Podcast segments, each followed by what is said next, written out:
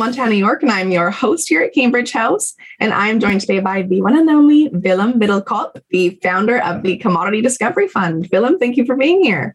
So nice to be on the show, back on the show again. It's great to have you back. Yeah. Uh, Willem, I would love to start off with just an overview into the Commodity Discovery Fund. Um, yeah, I started the Commodity Discovery Fund in 2008. I was a private investor in this space since 2002, 2003.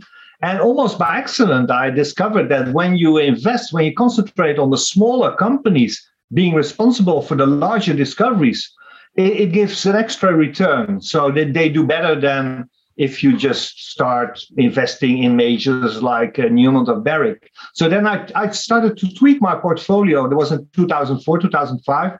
And I even started a newsletter, which was called Middelkoop Discovers, in which I alerted investors worldwide on best discovery holes or great drill holes. And then somebody said, You're stupid, you know, you sell your best uh, tips for $99. You should build a fund around it. And that's how it all started. And we started with only 3 million in 2008, just some friends and family uh, money. And now we are over 200 million, and we have almost 2,000 high net worth investors uh, from from all, from everywhere. Great. Um, that being said, I would love to jump into what's catching your eye in the market right, market right now and talk about commodities a little bit.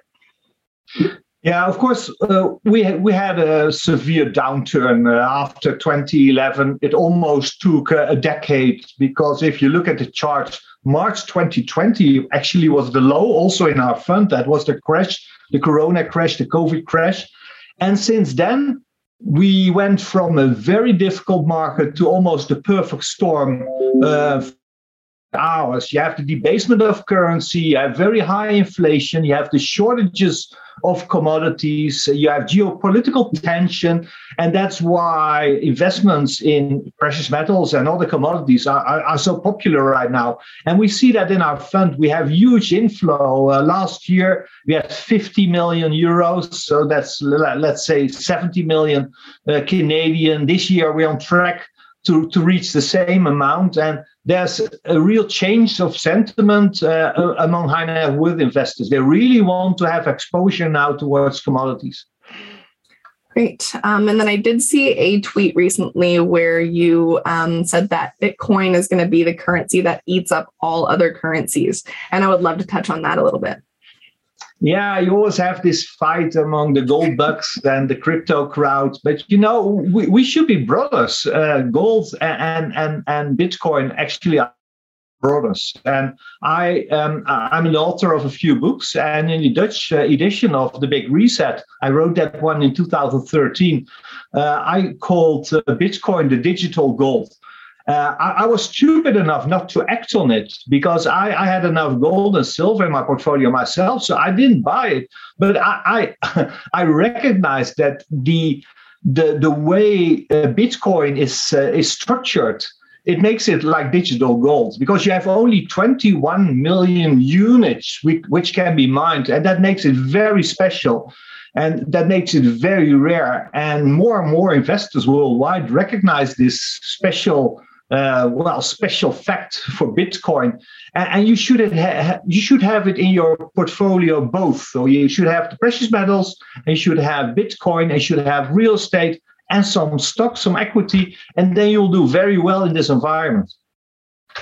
Great. Um, and then I would also love to touch on another tweet that you had about Elon Musk and how he lured um, the voting class into basically voting against free speech and just see what's there for you. Well, Elon Musk, of course, he likes to uh, to touch on specific and sensitive topics, and we all we all are aware that we've seen a huge amount of uh, um, well, at the end of free speech, one could say, in the last few years, um, there's real censorship among big big tech.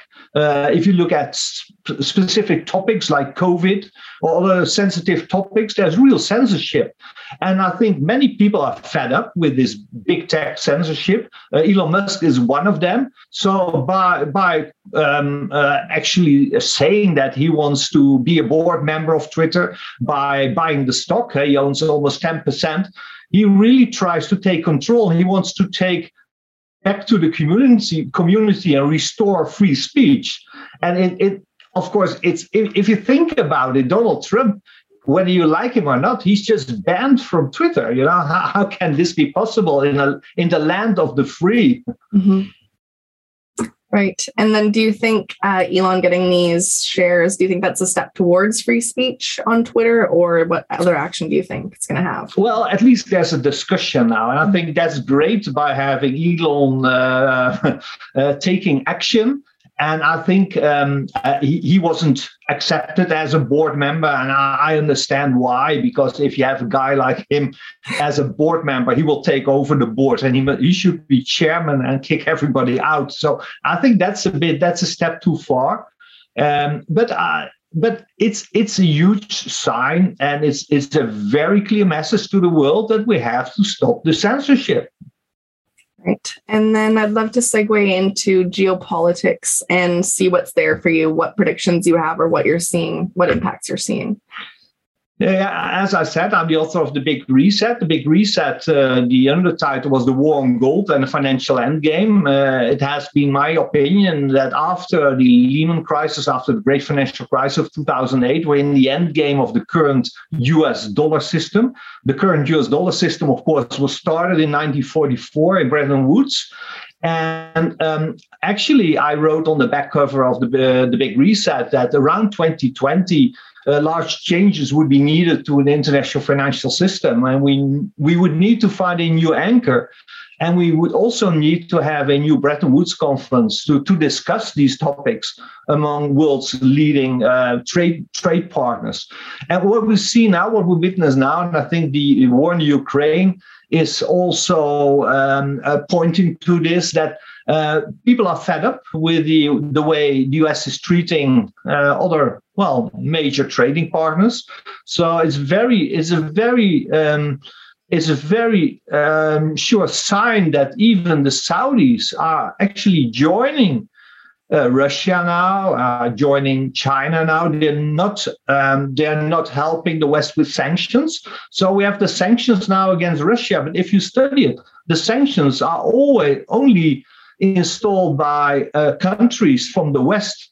If you um, if you make a calculation, that's only around 1.5 billion people, and all the other countries, you know, in Latin America, Middle America, and Africa and Asia, that's six billion people. They don't have sanctions, so there's a very strong war, one could say, a larger war, a geopolitical war between the West and the rest of the world, and the rest of the world is fed up with the US dollar system and, and the way the US is and the way the US is treating uh, and using the dollar as a weapon.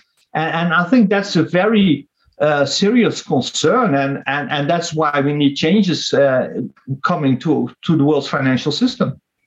And then, what do you think those changes are going to be, Willem?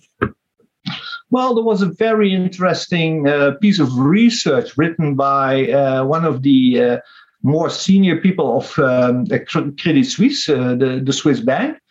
And um, he wrote these were three articles, all written uh, after the start of the Ukraine war. And actually, he has been calling for the start of Bretton Woods 3.0, as he calls it.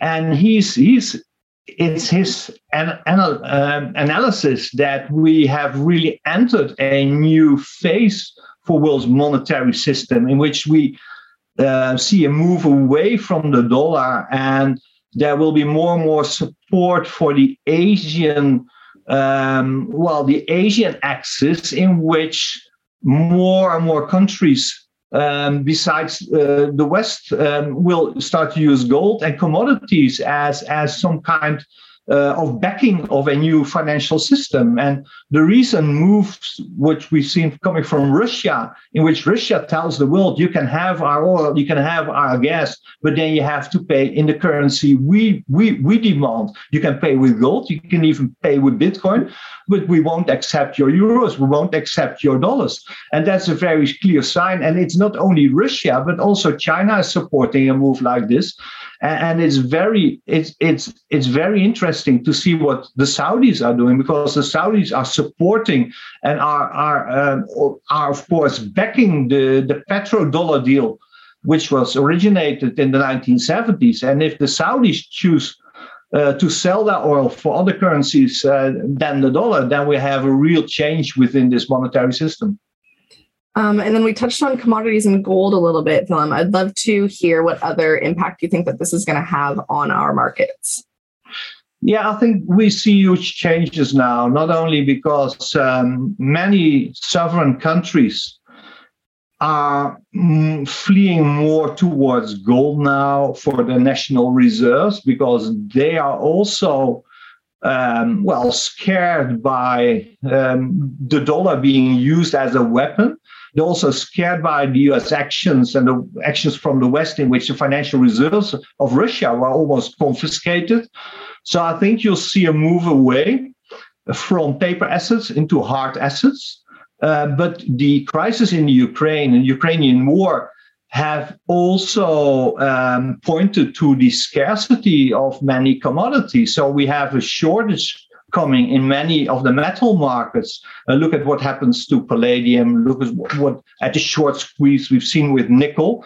So more and more uh, investors will learn that there's a real um, there's there's a real um, there's a real question about the security of supplies, and this will really help commodity investors because commodity investors have been um, ignoring all these facts for for quite some time, and especially the general investors. If you look at the general investment funds, they have of, often they have less than one percent of half of percent of their capital invested in commodities. I think that percentage will rise now. So the move towards commodities will will become much much stronger. Great. Um, and then, do you are you comfortable telling us what percentage you see that rising to? Well, there was another study uh, by one of the major banks, and they said that uh, on, on average, commodities can go up another 30, 40% because it's still undervalued in their opinion. And if you look at the equities related to commodities, if you look at the, the gold miners, the silver miners, they're still trading um, well, well below averages, which we've seen in the last decades. So uh, they're not trading at rock bottom prices and valuations anymore, but it's close to the bottom. And there's still a huge way, um, a huge way uh, to, to go back to the mean. Uh, reverse to the mean is to be expected. And I think we, we all know how uh, commodity markets trade. If the equities start to run, you'll have these amazing runs, which will bring returns of 100% in a year. That's easy, possible, especially in the junior space. Great. Um, do you have any further market predictions you'd like to share with us today, Willem? Well, we didn't touch on uranium, but I think uranium is very interesting because everything we discussed the geopolitical side, the energy side, the shortages it's all playing into the hands of, of uh, uranium investors. It's a very small market, uh, almost 10% of our fund is invested in uranium. And I think uranium will do very well. And uh, especially, we always had a large position in NexGen Energy being the best uranium discovery of the last, uh, well, I think 10 to 20 years. And uh, um, uh, NexGen Energy is, is, is in the developing stage of, of that project. And it won't be long before that they will be taken out, I think. Great. Um, anything further than uranium for the markets? Um, we, we touched um, briefly on silver, but I, I think silver is overlooked. Um, um everything I said about gold is also, uh, well, silver is poor man's gold, so uh, they go uh, hand in hand. And often um, you see silver uh, gaining much more, much faster once the bull market becomes more mature. So I think silver has a lot of catch up to do. And if you look at the graphs, uh, we're recording this uh, April 19th. Uh, we see a breakout in silver, in the silver equity. So I think that there's quite a, a good bet now. Great. And Willem, if my listeners wanted to find more or hear more from you, where would they find you? They find me on Twitter, so uh, Google my name, and they can find more information about our fund, Commodity Discovery Fund. Uh, we're also open for Canadian investors and, and American investors. Awesome. Thank you so much. Thank you. If you enjoy my content, do me a favor follow or subscribe to this podcast. Drop me a rating and a review and share this with a friend All of these things allow me to get bigger and better guests on the show. Now you can catch me all over social media at jmartinbc. Thanks for tuning in.